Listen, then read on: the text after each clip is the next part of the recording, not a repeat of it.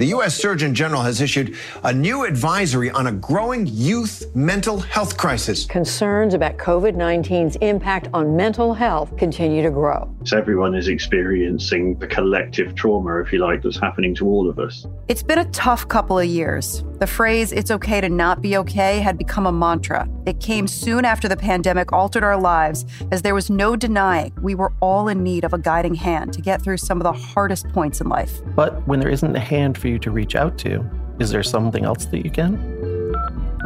Hello. Is anyone Hi. there? Is anyone there? Is anyone Hello? Is anyone there? Hello, is anyone there? Is anyone there? Hello, is anyone there? Looking for someone Before we get into our show, I just want to give our listeners a quick heads up. With this episode, we're going to be hearing some lived experiences of depression, which some listeners might find triggering. Details of this experience may surface personal feelings. So, if you need to put a pause on the episode, by all means. But I also think there's a lot of value in sharing these stories too. All right, here we go. Hi, I'm Shawna Ryan. And I'm Jason Adams. And you're listening to Mobile Diaries, a new podcast brought to you by T Mobile Stories.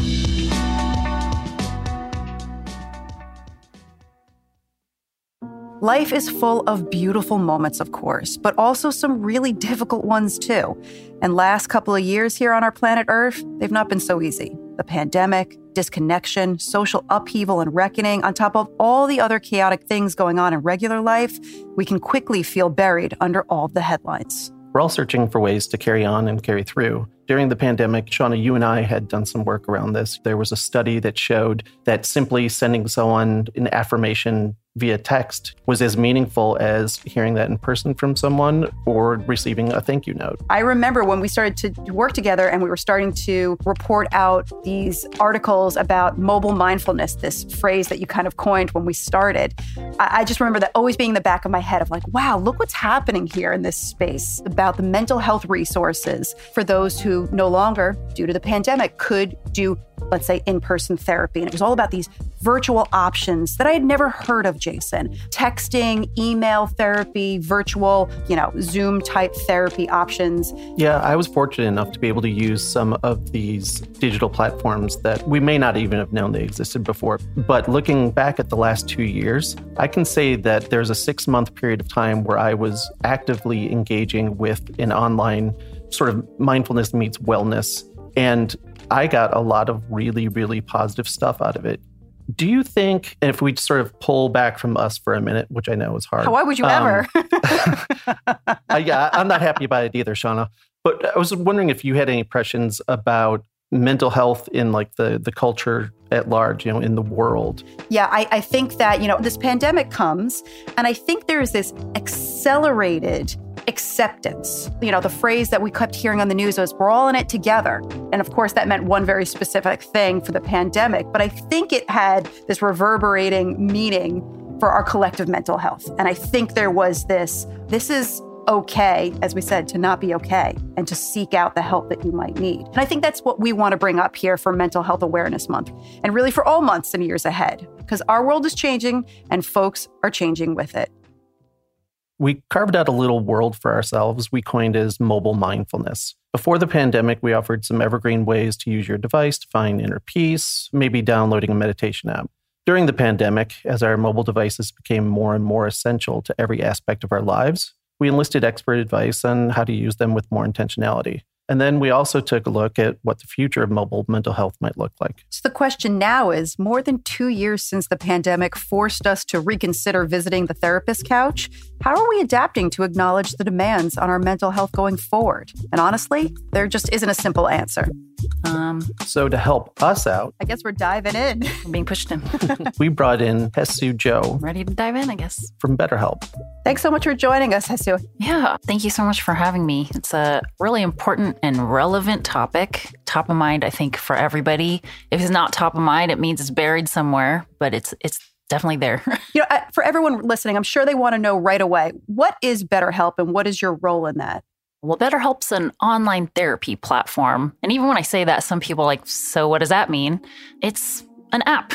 It's a platform that you can access on a mobile device or even from your desktop computer. You just go to a website, betterhelp.com, and you sign up You answer some questions about yourself, and then our machine, as well as a bunch of humans hard at work, will match you with a therapist to hopefully help you meet goals that you might have, uncover things about yourself that you're hoping to learn. It's a way to find professional therapy that is convenient and discreet. I myself am a licensed therapist and I'm head of clinical operations at the company. Well, you sound like someone who's at the center of the issue that we want to talk about. So I'm so grateful for you being on the show. You know, when Jason and I wrote an article on the way T Mobile was evolving to offer a plethora of digital mental health options to employees, the reasons were pretty clear to me in my research. I learned at the start of the pandemic, a CDC Pulse survey reported that the rates of anxiety and depression were up 100% year over year from 2019. Then I soon found out that a federal emergency hotline received an increase in calls by 1,000%. And that was just the start of the pandemic. So it, it's pretty clear that those in distress were turning to their mobile devices in some way, even if it was just to pick up the phone and call this federal hotline. So I'm kind of curious what you're seeing lately at BetterHelp in terms of people accessing mental health services through their mobile technology still. Oh, good question. Lots of I'm I'm processing all those stats too. It's it's not surprising, but it's still quite jarring, right? To to hear about us as a collective, us as humanity having such a hard time adjusting to this inconceivable thing that's happened to us all. You know, all that stuff lines up with the experience that I've had witnessing what's been happening with our user base, with our therapist network, and even with our employees at the company. Sometime between like March and May 2020, we saw a huge increase in people seeking out these services for BetterHelp. I think I heard that we onboarded more users in that stretch of time than we had had in the previous several years that we had been around as a company, period. We were, I don't know how to say it, like we're collecting the users that were already interested in online therapy, but now we were also seeing, now, meaning two years ago, we were seeing a huge increase in people that were resistant previously to doing anything like this online, let alone on their mobile phone. Uh, I think largely because they didn't have any other options. So many therapists were ousted from their offices. They're no longer able to meet with their clients safely because, you know, social distancing, all that stuff, it doesn't make sense in a therapy office. And so many therapists, too, that were pretty anti online therapy before all this, they were forced into this digital world. They had no choice. This is the way that you need to do it if you want to continue providing therapy. There's been surveys now done with therapists asking who of you are going to return to fully in person work. And that number is pretty small. I think a lot of people have realized this is convenient for me as well. I get to spend more time with my family by working from home or working from wherever. These are all pieces I think people have benefited from with this shift. Yeah, when we focus just on the aspect of digital therapy, and obviously that existed before the pandemic, how do you think the world's perception has changed of using these platforms throughout the last couple of years? Before it was like, oh, I don't really know if I want to do that. And that comes with because I have all these other options that feel superior. Of course, I feel like being in person with someone is going to be irreplaceable in many ways, which I still agree. Many of the aspects of being in person are irreplaceable. But now, you know, so many people's lifestyles have been altered to the past couple of years. We've been forced to get used to, and I hate this phrase, I hear it all the time, the new normal, whatever that is. But now people have gotten used to the idea of using technology to assist in everyday life stuff instead of feeling like maybe this isn't the best option for me. Of course, mental health challenges, they feel different to different people. One person's anxiety and depression is just not the same as another's. But there is value in hearing other people's stories, if only to feel a little bit less alone. So, to share with us one example of a specific lived experience with mental health challenges, we reached out to Jill Benner. Jill struggles with depression, but through her journey, she's learned ways to take care of herself. Let's begin with the moment she first noticed she didn't feel well. One thing that I've been really kind of drilling his self care for like folks who mind race or they can't calm their thoughts is either um, like things like coloring, because coloring is a great thing to focus. And so I was just kind of coloring and then I was talking Like, okay, this is what I'm doing. Mm-hmm. Mm-hmm. Mm-hmm. So I remember just feeling like I wanted to cry a lot. We had a lot of change going on. My husband was having, I think, his third back surgery that year. My son was transitioning from elementary school to middle school. It was a big change for him. And then we were going through the process of getting my grandchildren to move in with us. Um, and then on my my family's front, my dad had started drinking again, which was an issue. Um, so I had all this stuff like kind of piled on me at once. And um, there's a road um, by my house. It's a it's called Township Line Road. It's um, this road that goes down. It's a little windy, and there was this big tree down the road, and I drive by it and think, I just crashed my car into the tree, and everything would just be gone. I started thinking that, and I, I think I might act starting to scare me and i think once it started to scare me like okay it's time to really really talk to somebody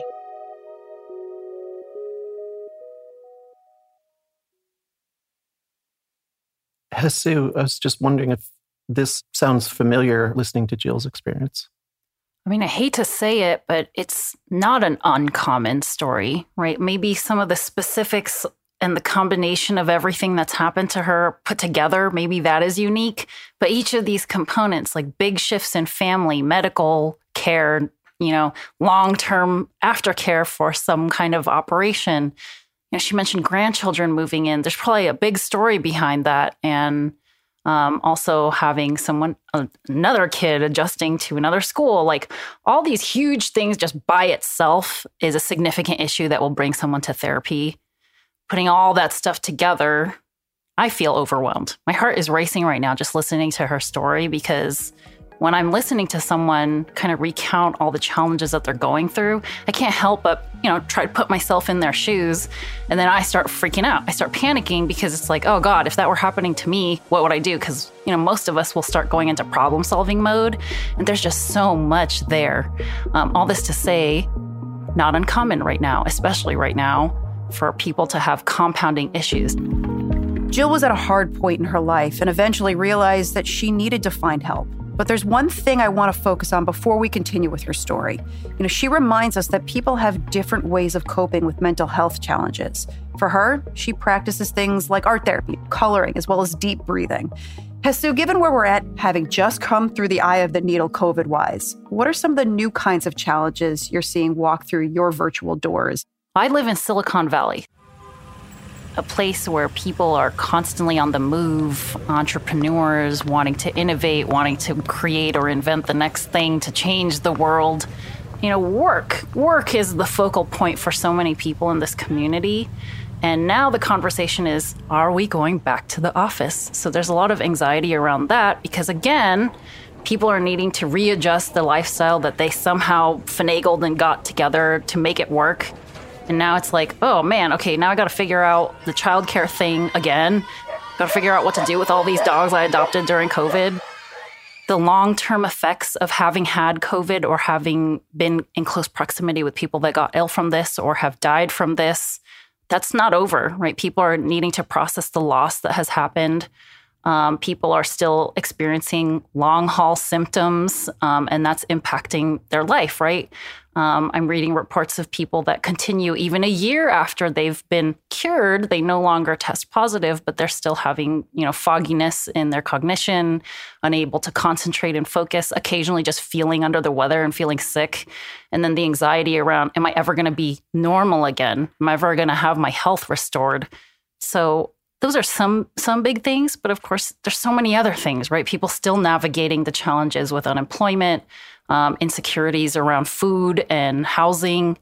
Even if we're coming out of the giant numbers of people that are dying from this virus, you know, the, the socioeconomic repercussions are huge. And that's going to impact communities by and large, I think, for many, many years to come. And in the mental health space, you know, there's a shortage of therapists everywhere. I don't think that that's a secret. Wherever you go, even at BetterHelp, we used to be able to match you in a couple of hours, but now it might take a little bit longer than that. And that's like a direct effect of what's happening now. The, the increase in people's desire to talk to somebody is definitely there. When you look at the providers who are just therapists, I mean, these therapists are just people, is what I meant to say.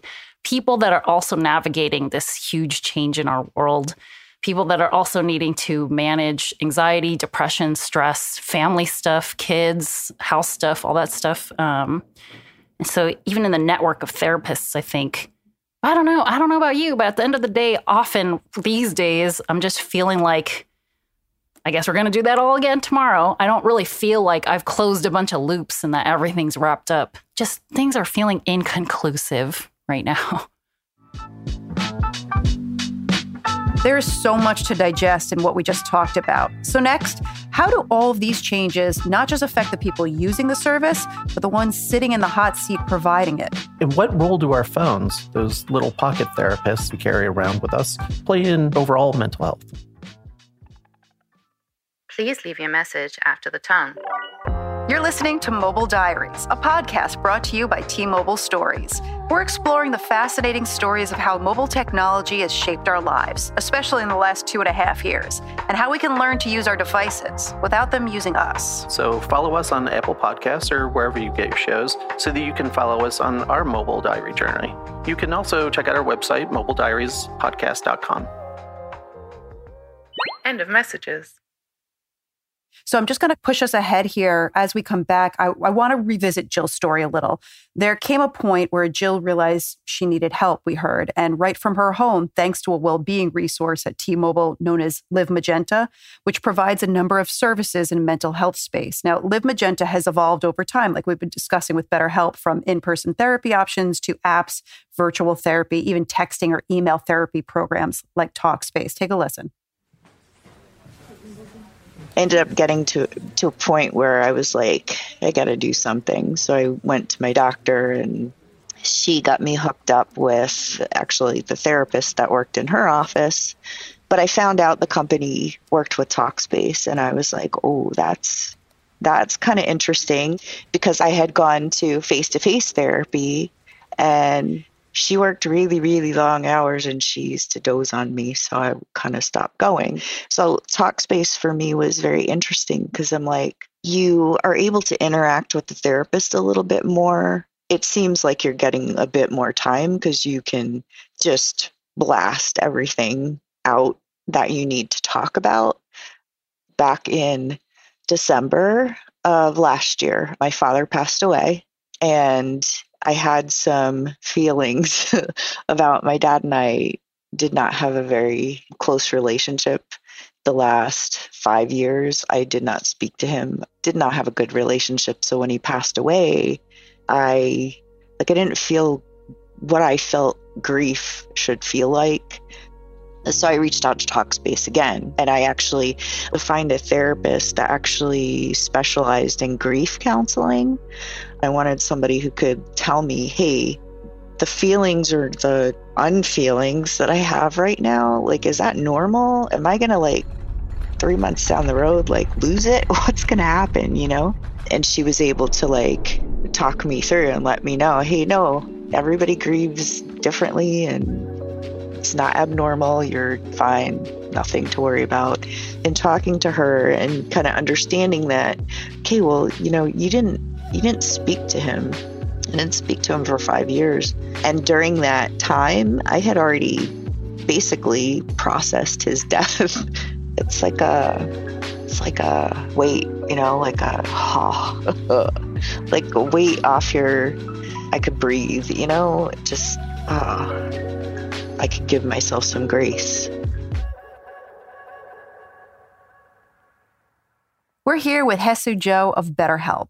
Hearing Jill's reaction here to learning about the virtual options for therapy, and that makes me really happy to see how mobile technology has allowed that. But, you know, there's also, like we've said, there's potential downsides, right, Jason? Yeah, there's definitely, we have these codependent relationships with our phones now, right? And so, on the one hand, we have this phone that now allows us to have virtual therapy in our pocket. But going back to maybe we overuse these devices sometimes. Haesue, I was just wondering if you have any thoughts how the, our devices play into our overall mental health. We are, as a collective, I think, are not always so good at doing things in moderation, stuff that um, helps us feel better or at least helps us numb the stuff that makes us feel bad I think we can all relate when you when you had a rough day and you just want to turn your mind off. What better way than to watch some dumb videos online and to scroll endlessly through people's feeds and get vicarious experience through people's amazing vacations and this like glorious house that I'll never be able to afford. It's much easier to use a device as an escape form because it's right there. It's so convenient. You just have to charge it every once in a while and you can be taken away from your real life, which might be kind of hard right now. So, overall, you know, I think lots of phone companies have now included like screen time reporting. You can see how long you've been actually looking at something. Some apps now have integrated timers because I'm sure they've heard from people like, You've made me addicted to your app and it's destroying my life, it's destroying my relationships. What are you going to do? Because my alternative is to stop using your app. So, of course, the apps don't want that. So then they stick in timers like you can set yourself a timer for something that feels healthy for you. The fact that just that is there, I think it speaks to something you know, one topic that we're trying to untangle by having this podcast is the fact that we need our phones right now to live, especially during the pandemic. However, they could also be something that really use us if we're not mindful about the boundaries that perhaps we need. You don't want to be disconnected from your life by saying, well, I can get away from my everyday problems by just wasting three hours looking at somebody else's, looking at this aspirational person. I have to say, I'm curious. What about the ones giving it? You you talked about this. Therapists are going through this pandemic as well. They're going through all of these yeah. uh, challenges and fears. And what has it meant for for people like you who are looking to both give the best that they can to clients and to patients, but you know also have to navigate new uh, platforms and new methods of giving therapy? Yeah, it's it's a you know, I have a ooh, I'm having a hard time even starting because it's such a big thing. You know, as a therapist, your clients come to you thinking sometimes making really um, flattering assumptions that you know everything, that your life is very well put together, that you've got the whole self care routine down, that you have no issues, that you don't experience anxiety and stress. So a lot of clients come to the session thinking that, I think, or at least, you know, maybe partially believing that, well, you're the therapist, so you probably have great mental health. You probably are so strong in that way. You don't have any issues in your relationships. Um, but that's like very far from the truth, right? Like, uh, I even heard a joke that people become therapists because they're really just trying to figure out what's seriously wrong with themselves by analyzing a bunch of other people. Um, I can't say that that's true for all people, but I can say for myself, this past couple of years has also been a mental struggle for me. You know, it's it's involved so much mental gymnastics of my own to be okay. Also, there's there's a lot of issues in the mental health field, right? That's that's been the case for a very long time. Um, there's a lot of brokenness in our healthcare system overall, and you know, I think if there's anything out there that makes it more accessible, more um, reachable for anybody to access this, whether you're a client or a provider, um, I can't see that as being a bad thing. I, I some therapists have really adopted this technology and really enjoy it for what it is. Others have recognized that this isn't for them and they're eager to get back into their office and go back to in person. And that just speaks to the diverse nature of people. Um, not any one thing is going to work for any all people, but it is an option. And I think it's good to have a lot of options in a world where sometimes you feel like you don't have any choices. That's so well put. Yeah. In terms of going back to the device, we touched upon this a little bit. I was just wondering, this could either be in your personal life or, you know, something that you find that you are often giving advice on. Is there like one key top tip that you give people for using their device with mobile mindfulness in mind, with that intentionality? Well, I am a huge proponent of mindfulness in general, which is the idea of being attuned to your present moment, being attentive to what's going on in your mood and in your body, and just being aware, having the self awareness of so many moving pieces that are right in front of you that we often miss because we're dwelling in the past or we're panicking about the future. In mindfulness, you practice on a regular basis just paying attention to how you feel, thinking about your thoughts. The metacognition is part of this, right? And first you got to do that. You got to get in the practice of paying attention to yourself because then then you can start noticing when something is of issue. Then you can start noticing that oh, my feelings are different. I feel weird. Oh, my relationships are suffering in some way. I'm not able to perform at work very much. If you're not paying attention to yourself, you might not even notice that all these terrible things are happening to you. So first, you got to really learn to pay attention. Get in tune with who you are internally and in that, then you can start seeing when usage of anything, including your mobile device, is becoming negative versus something that's positive. When something's impacting your ability to perform in so many big life arenas, such as relationships, jobs, school, um, that's when you know that it's probably a problem. You know, that's the thing in mental health is like somebody can be doing something that their neighbor is unable to handle but if if it's not a problem to you then it's not a problem so, phone usage, you can't say that three hours is excessive for someone when it might be just fine for another. So, it's really about paying attention to what makes sense for you and what's getting in the way of you living your life.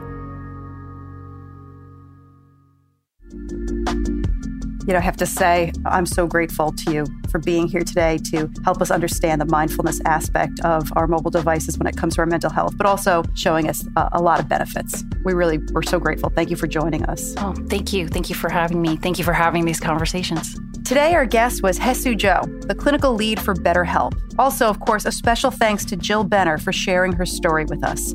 I'm Shawna Ryan. And I'm Jason Adams. You've been listening to Mobile Diaries, a show brought to you by T Mobile Stories with production support from Jar Audio. So, in this episode, we talked about what's sitting in our minds. Next, we'll be discussing what's going through our hearts. It's the strange and evolving world of online dating. We hope you'll swipe right.